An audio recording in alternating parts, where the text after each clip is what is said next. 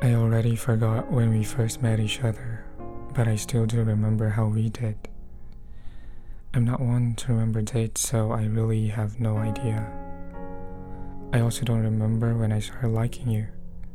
This is our story, you and I, but now I guess I'm the only one standing.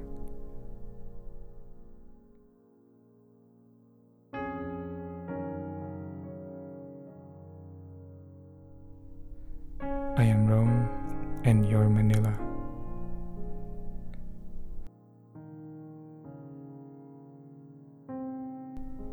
We don't really live far apart, but the distance is enough to be a barrier for us to actually meet. In the past year that we have been talking, arranging a meetup has not once crossed our minds and was never even brought to the conversation until recently. I wish we could really hang out and spend time together soon. That was what you said. I was surprised, but not shocked. I mean, we've been talking and we've been friends for a while now.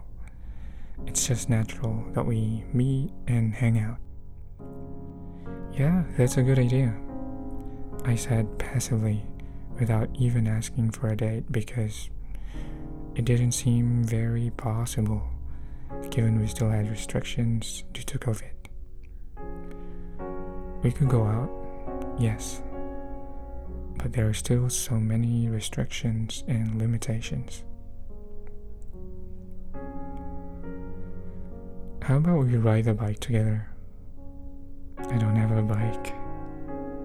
Well, then we can just walk in a park.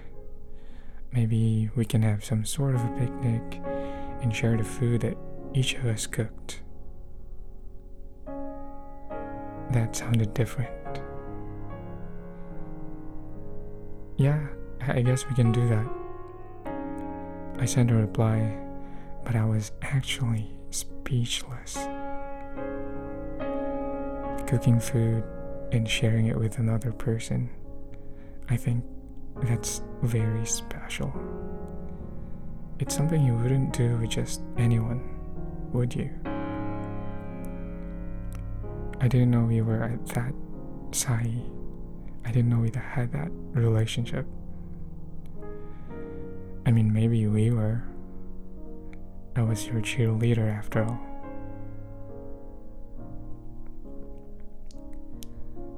But who am I kidding? I don't know when exactly, but I know that in the space between our first hello and the last message I sent that was delivered and not responded to, that in between those, what once was a small feeling of interest and support grew into something else. I don't know what to call it. Maybe it's love. But does this even make sense? I barely know you, and you, me. It makes no sense at all. But I'm falling in love with you. I do.